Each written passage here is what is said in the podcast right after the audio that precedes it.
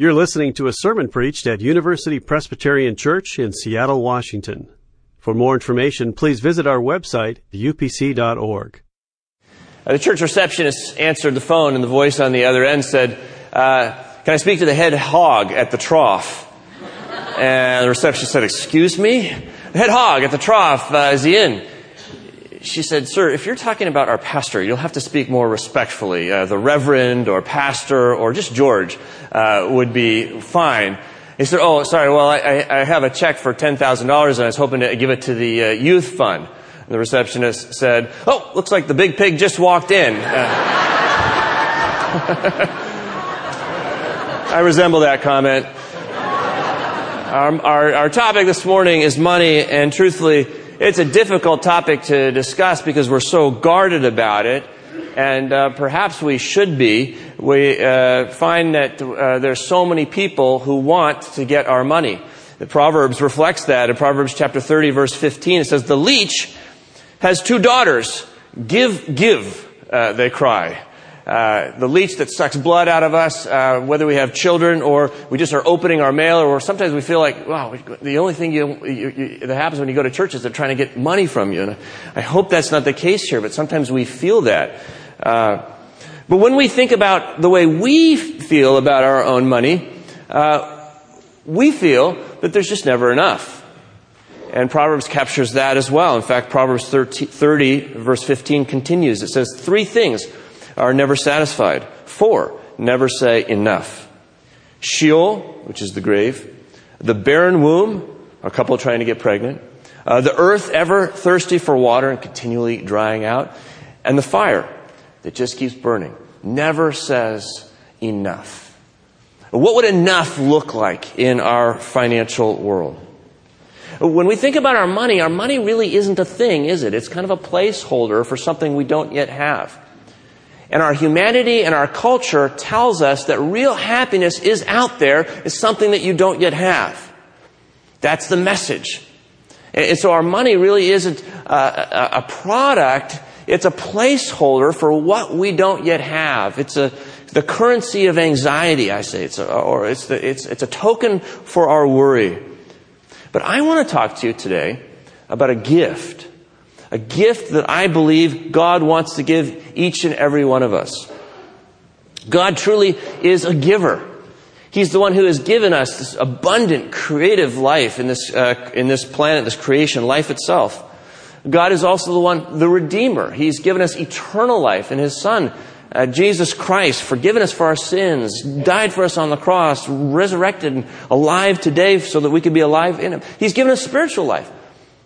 His Holy Spirit is, is with us here to draw us deeper into relationship with Jesus and that abundant life He came to give us. The Lord's agenda for you and me is not to take from us, it's to give to us. And so this morning as we talk about money, what I'm talking about is a gift that I believe God wants me and you uh, to receive, not something He's trying to take. Whatever money we have is His. And He's given it to us. And I believe what He wants to do, He's trying to get us to enjoy what He's given us. And that turns out to be not so easy when we think about money and the worries that surround that. So why is money a major theme in the book of Proverbs? And it is. It, it, it's a major theme, and it's, it's not because the ancient sage is launching a capital campaign trying to build a building. Remember that the, the frame for the book of Proverbs is a conversation between a wise parent and his son. And we're asked to read these Proverbs through that lens. This is a loving parent who wants the best for his child. No parent tries to get money from their child. They, they, we give money to our children, and we do it so that they can enjoy it. And that's God's motive for us with the abundance of creation as well. He wants us to have, to receive, and to enjoy. And I want to suggest perhaps the greatest way to enjoy what we have is to learn how to share. Let's look at Proverbs uh, chapter three, verses five through ten. Really have the whole um, uh, chapter in mind, but I want to read together uh, verses five through ten. And you'll find that page five hundred ten of the Pew Bible. And if you're able, would you stand with me? Let's read God's Word together as an act of corporate worship. Proverbs chapter three, uh, starting in verse five. When we're done reading, I'll say, "This is the word of the Lord," so that if you believe it, you can say, "Thanks be to God." Listen carefully, you're reading His holy word. "Trust in the Lord with all your heart, and do not rely on your own insight. In all your ways acknowledge Him, and He will make straight your paths. Do not be wise in your own eyes. Fear the Lord, and turn away from evil. It will be a healing for your flesh and refreshment for your body. Honor the Lord with your substance, and with the first fruits of all your produce. Then your barns will be filled with plenty, and your vats will be bursting with wine." This is the word of the Lord. Thanks be to God. Heaven and earth will pass away, but what you just read never will. Please be seated. I wonder if, as you read that, you can see how this parent, this wise parent, is urging his child uh, to live with a generous heart. It seems to me that he calls him to a wise practice. Look at verse nine, which is sort of the culmination of this text. "Honor the Lord with your substance." That word honor is uh, the same word's often translated glory, and it's the word for heavy in uh, ancient Hebrew, because a wealthy person was an honorable person, was a person with glory, and it, that was conceived in very materialistic terms. You'd be heavy with, with riches, and uh, so you'd be respected in the community. It's the word for glory in the Old Testament. "Glorify the Lord with your substance." That word substance is, is, is simply a word for, for wealth. So the implication here is that there's an opportunity for us to add to God's glory with our wealth. All of it. All of our wealth. Everything that we have. Uh, we can, we can, when we give our wealth, when we take our wealth and we add it somehow to the weight of God's glory, then His reputation grows in the world. It's, a, it's an incredible thing to think about. And you ask, well, how uh, does the ancient sage expect his uh, the youth of his day to do that? Well, we read the next verse. It says, this is a couplet here, and the second half of the couplet in Hebrew poetry also oftentimes explains and, and sometimes expands on the first uh, verse of the couplet. So we, we read on, "Honor the Lord with your substance, add to the weight of God's glory and reputation in the world, with, with all your wealth, and by," I think we could also say, "with the first fruits of all your produce." Now, first fruits um, refers to an agricultural society. The, the beginning of the harvest comes, and the first fruits is, is, is, the, is the, the, the what you gather first. We read in other places in the Bible that this first fruits institution is also called tithing. This, by the way, is the only place that the cultic act of worship is uh, is mentioned in the whole book of Proverbs, right here. It refers to this institution, ancient institution that God gave Israel to tithe, to take one-tenth of the first, the beginning of the crop, the best of the crop, and to take that to the place where the Lord would put His name, the place of worship. You'll see first fruits and ten percent Uh, used interchangeably if you look at Deuteronomy twenty-six. There Moses tells Israel before they cross into the promised land that uh, you'll take the first fruits, a tenth, and you put it in a basket and you'll take it to the priest in the place where God puts His name.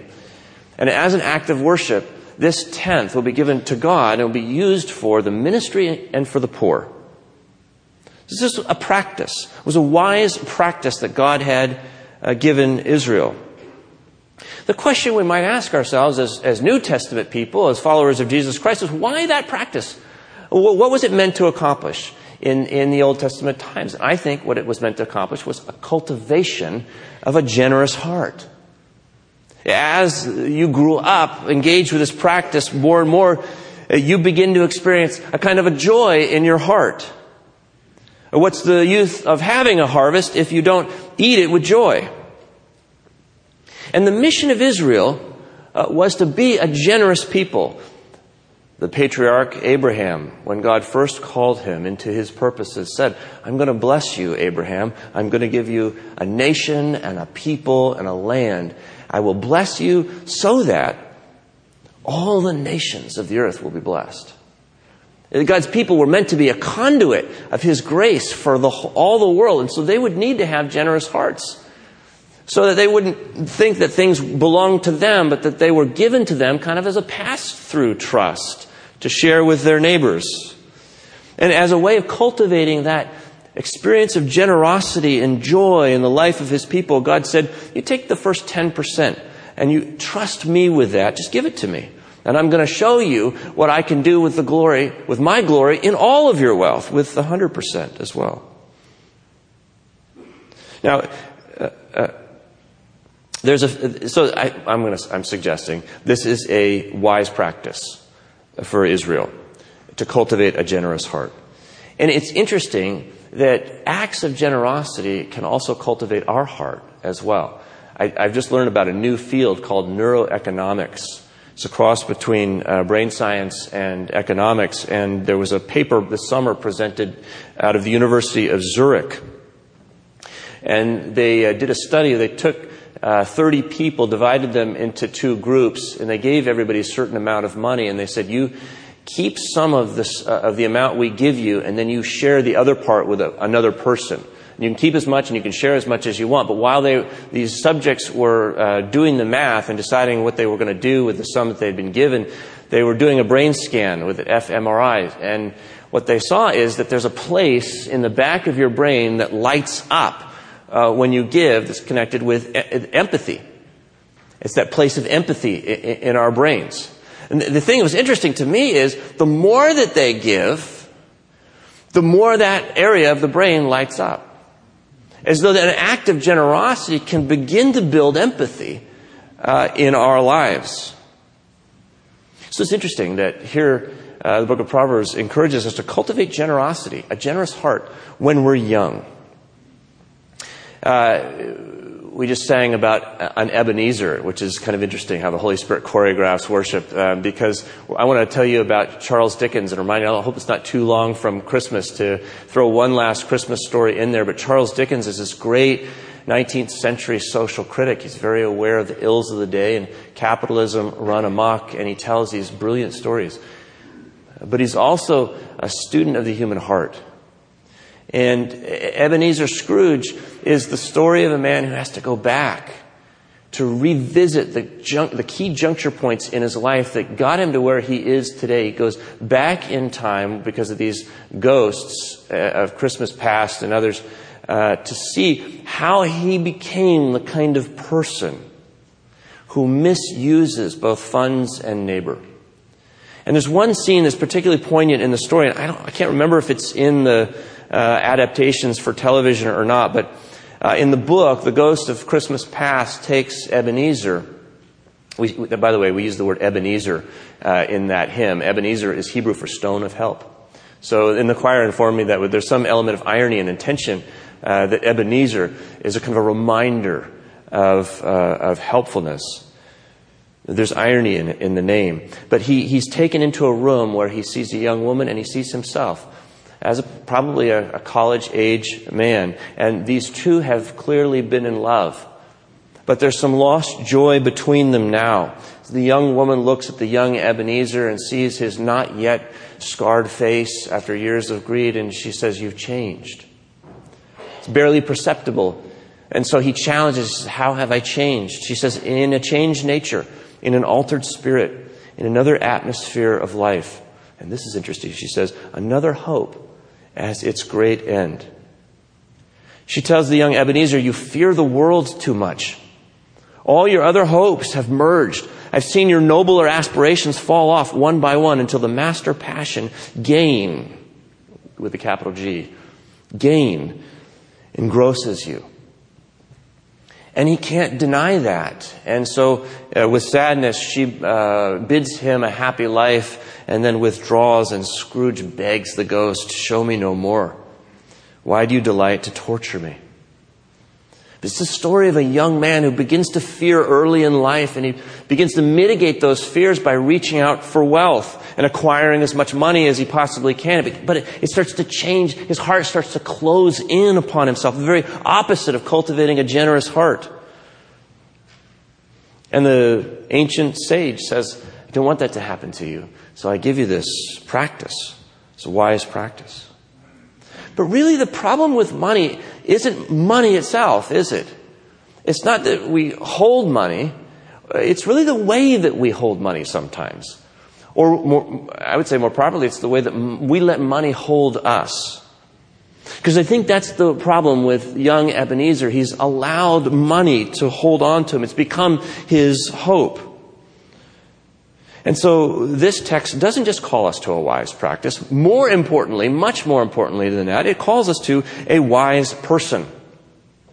Let me show you that. By the way, you've heard people say that money is the root of all evil. Well, that is not in the Bible. The Bible tells us that the, the love of money is the root of all evil. That's First Timothy chapter six, if you want to read that.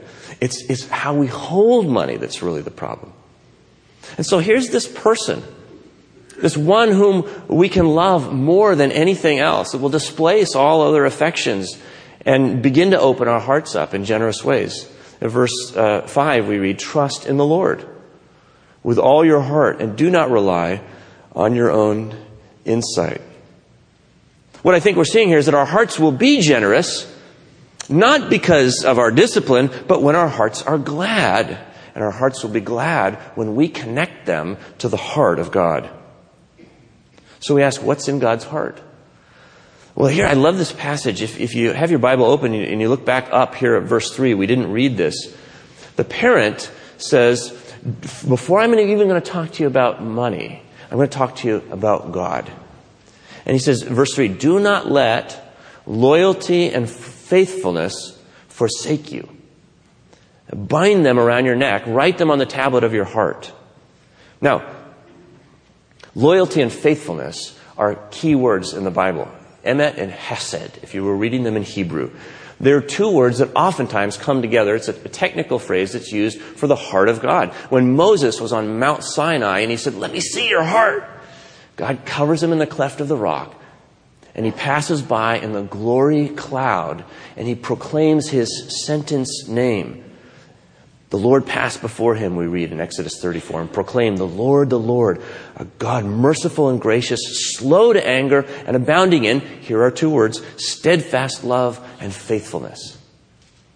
These same two words get translated from the Greek into English in John's prologue in John chapter one, where John tells us Moses gave us the law, but Jesus shows us grace and truth.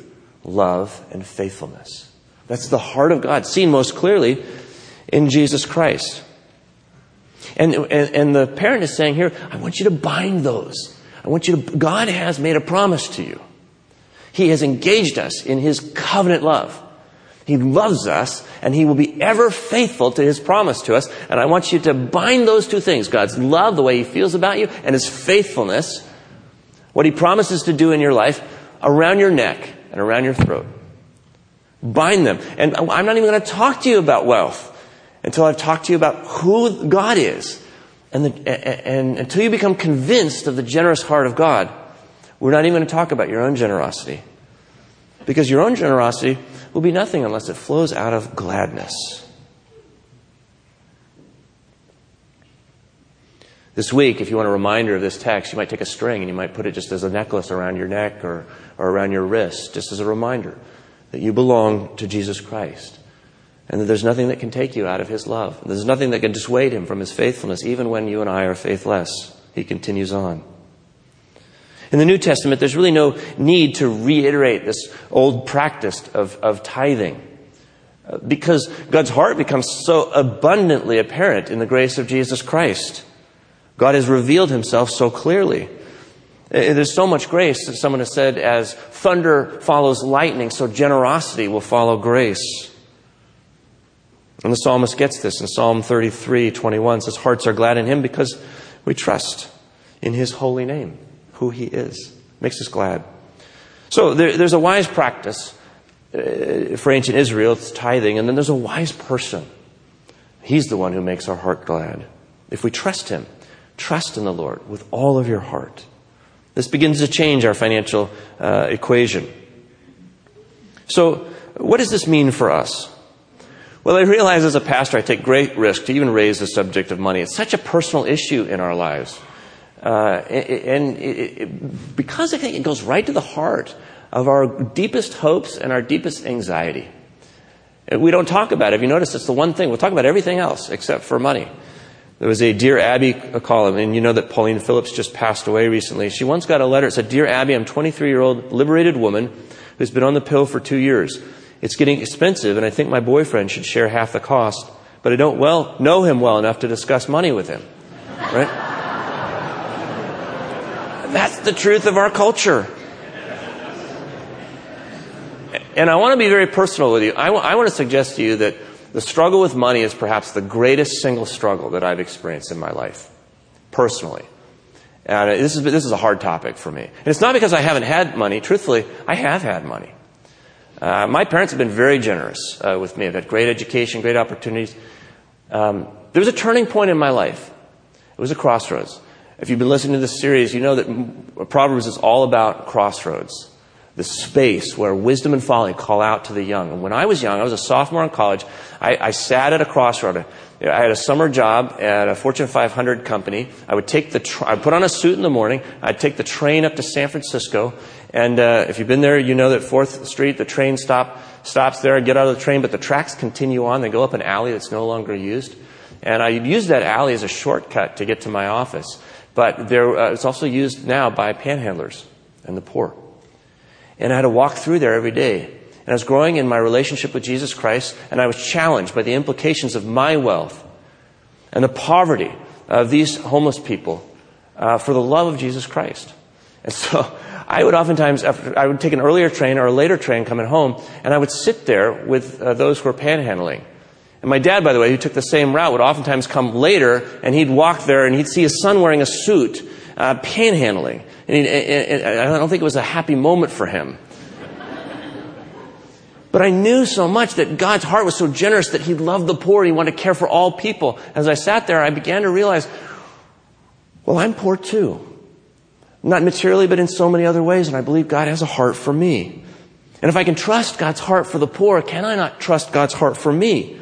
And if I can trust God's heart for me, then I can be generous with the poor. It was a turning point for me. I mean, today we live in a world in which you and I, as Americans, are so privileged. eighty percent of the world, eighty percent of the world lives on less than ten dollars a day.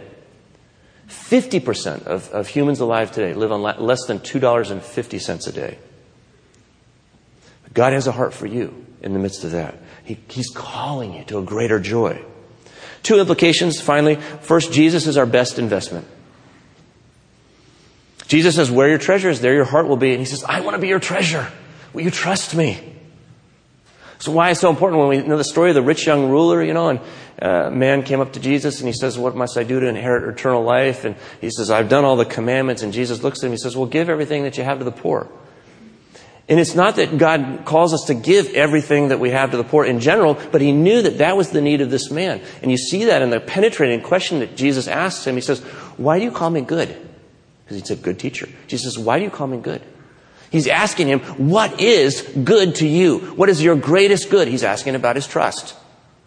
When you and I realize, come to the place where we believe Jesus is the greatest good for all of creation and for our lives, then we can say, you, you are our greatest good, and I can trust in you. In the face of life's worries and fears. You be my treasure. You'll never be disappointed. I have never been disappointed any time I have ever made that decision in my life.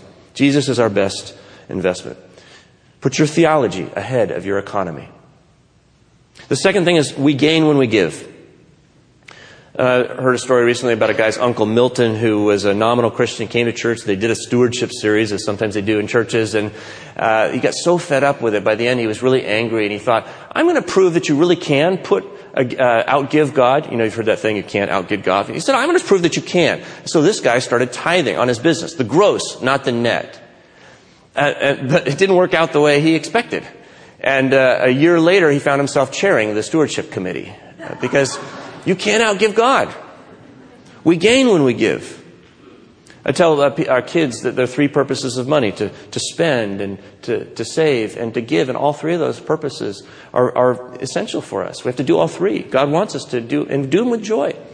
But we won't do any of those three without a spirit of generosity as the foundation. And we'll have that spirit when we realize, you know, when we give, when we're generous, we cannot outgive God. This is true in the Old Testament where we read, bring the full tithe into the storehouse. This is Malachi three ten.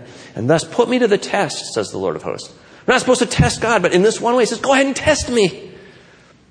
Just give. See if I will not open the windows of heaven for you and pour down for you an overflowing blessing. Jesus in Luke six thirty-eight says, give and it will be given to you. A good measure, pressed down, shaken together, running over, put into your lap.